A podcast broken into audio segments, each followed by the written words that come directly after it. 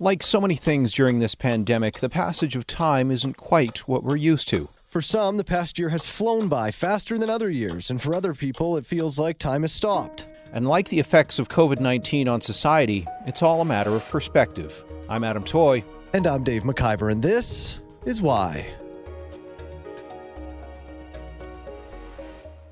Time is one of the few truly finite and irreplaceable resources we have, and for some that's come into sharp contrast with the seemingly endless days working from home, helping our kids learn over Zoom, or waiting to be able to get together with friends and family. So, without wasting any more of it, let's talk about time, our perception of it, and how the pandemic affected how we view it. I want to sort of preface this whole thing by saying that the research on time perception and memory for time and so on was done by Janelle Ferguson. She's a, a recent PhD student uh, from my lab.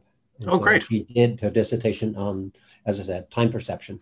And so, and one of the major things that we know from how we perceive the flow of time, you know, how quickly something goes or how slowly, has to do with the uh, variety of things we do during an interval. That's Dr. Peter Graf, professor of psychology in the Department of Psychology at yes at UBC. So, intervals. So if you take a three month period or a one year period where you are hugely restricted in what you can do, it seems boring as hell. Nothing to do right? So I need to do something else. And so in a in a lab study, for example, the way Janelle did that, right? So she gave somebody a, a, very simple task, you know. So look at a picture on a computer screen and you make a simple decision like, do you like this picture? Do you not like this picture? And you do that for 10 minutes. And people think this is deadly boring. I mean, it's you know, a 10 minutes or just every three seconds you press the button, I like it, dislike it. Uh, you can make those 10 minutes go by very fast by giving instead of the same task you know a thousand pictures to have to rate you give them uh, 10 different tasks. And they do one for 15 seconds another one for 15 seconds third one for 15, and now 10 seconds go or 10 minutes go by in a you know wow it's done already that's 10 minutes already right? And so that's the perception right? So our perception of when we are in the moment is determined by the variety of different things that we are actually doing.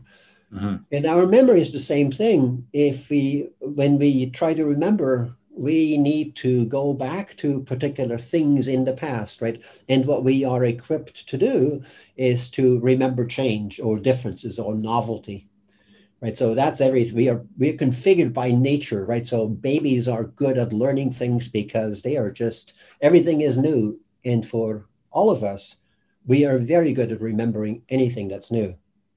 Uh, it just so happens, right, that it, as an adult, as an adult, there are very few things that are truly new. You know, it's not it's not a first date. It's not the first time to a restaurant, to a movie, to a concert, to a ball game. And so, in order to remember things, you have to really think, reflect, you know make it important right and we of course we do that all the time right we we we re, uh, reminisce about things right? Uh, we discuss with friends and so on.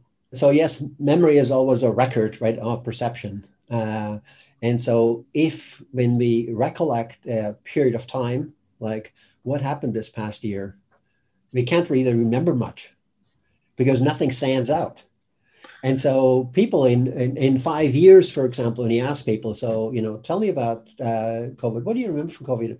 Oh, no, yeah, no, just, it was, it was boring, but, you know, it went by very quickly because it isn't something that we, where we can say, well, we did this, we did this, you know, we went to England, we went to you know, the Vatican and we did this and we met so-and-so, we went to this con, can't do that, right? So it actually compresses to something quite short uh, in that long-term retrospective memory when you, you imagine forward looking, so now that people are looking forward to when they get the shot, right, the jab.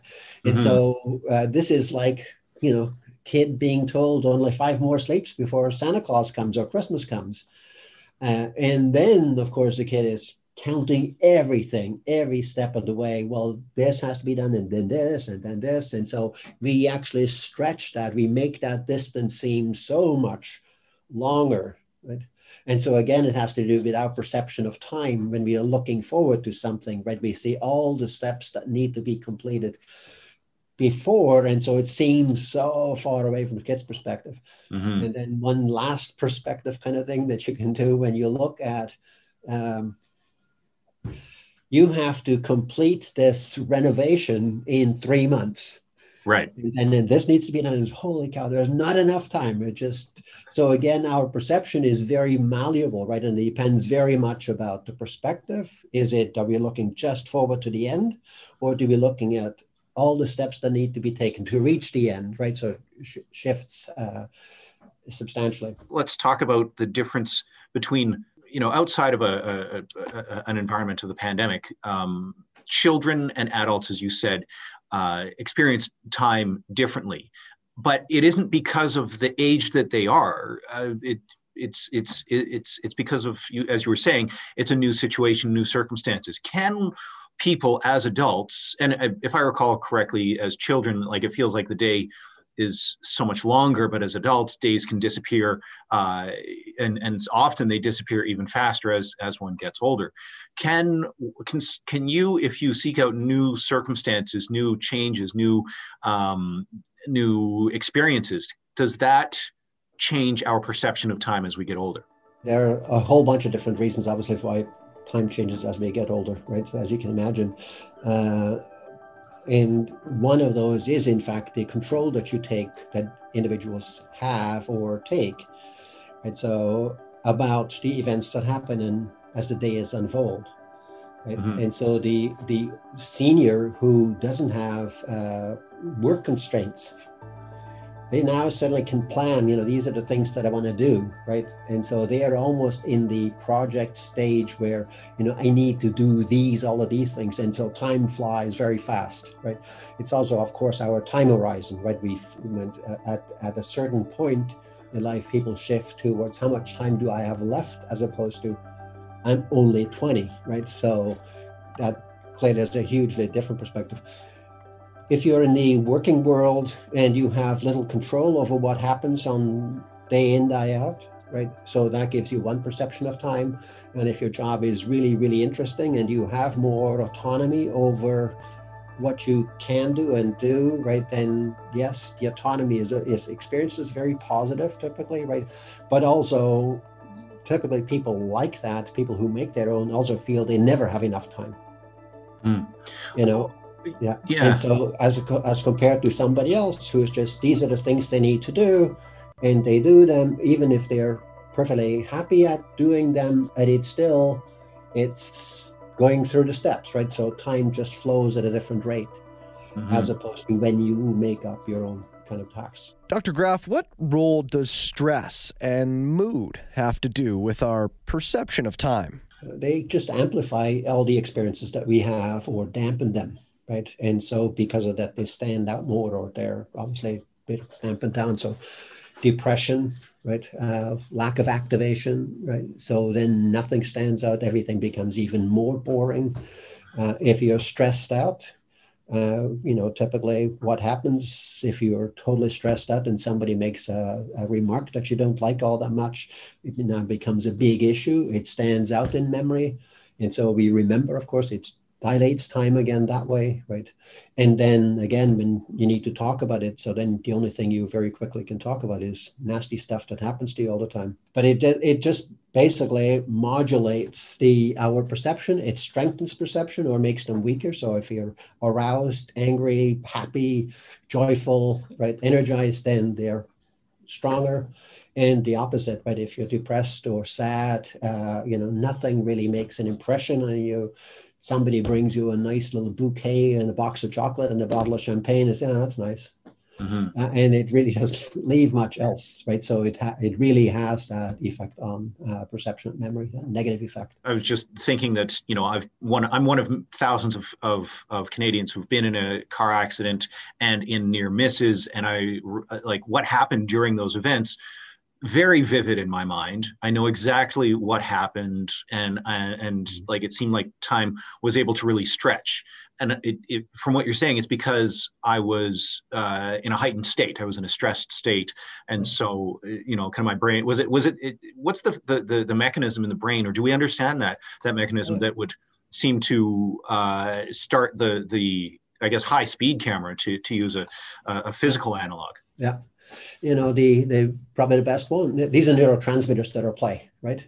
And the best known is probably adrenaline right? So that's what what happens under those circumstances. Or your body when threatened we are evolu- designed by evolution right? When under threat when in danger uh, to activate a system the autonomic nervous system gets activated right? So our eyes dilate or become bigger right? And uh, our hearing increases our sense our sensitivity to stimulation increases and uh, so that's one right? So we perceive a lot more around us. We are and uh, it's also true that there's this you know we perceive a lot more we perceive differently right? Our perception is much more focused uh, and so it's not that everything if you were in a car accident you know, and if I ask you if it wasn't weather related and ask you, was the sun shining? Was it cloudy? Was it, I don't know, that's really not relevant. You know, somebody just jumped right in front of me in the car and boom.